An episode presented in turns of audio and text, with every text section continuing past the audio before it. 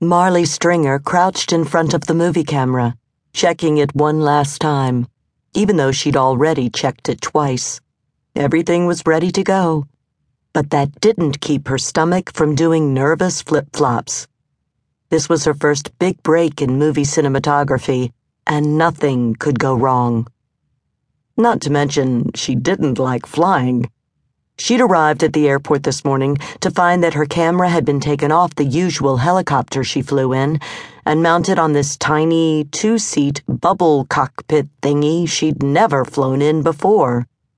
Why the last minute change to this mosquito of an aircraft, she had no idea, but she had a bad feeling about it. What if the camera mount came loose? Or the helicopter crashed and killed her? Or. Ever fly in one of these puppies? A husky male voice asked from directly overhead. She lurched, startled, and promptly banged her head into the belly of the helicopter. Ow! Big tanned hands reached past the spots dancing in her eyes and lifted her to her feet.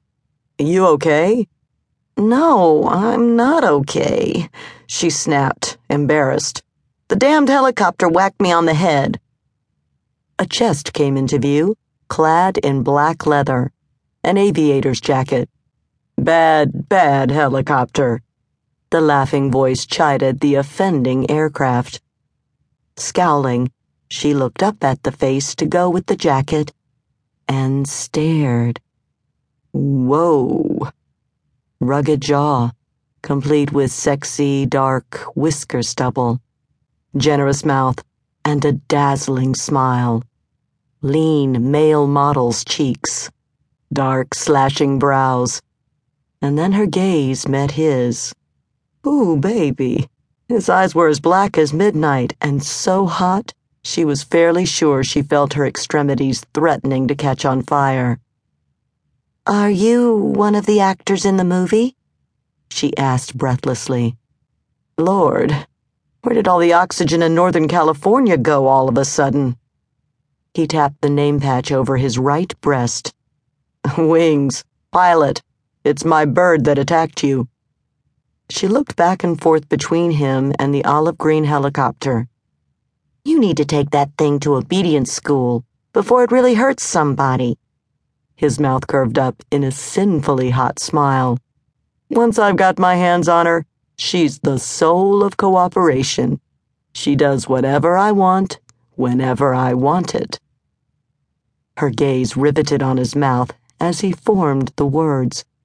She'd bet all the girls did whatever he wanted, whenever he wanted it, once he had his hands on them.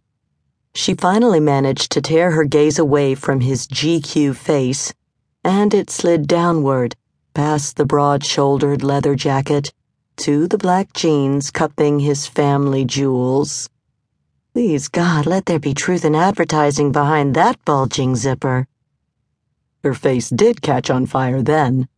She tore her gaze away from his fascinating anatomy, but not before she glimpsed long, powerful thighs and black leather cowboy boots. She stammered, Where's Gordon Trapowski? I'm supposed to fly with him today. You're not him. Gee, thanks for noticing, the god replied, as unlike burly, rough Trapowski as a man could get. I checked around the hangar, she elaborated breathlessly, but he's not anywhere to be found. Do you know where I might find him? No idea where he's got off to. He's going to be flying the combat drop bird that's being filmed today, I think.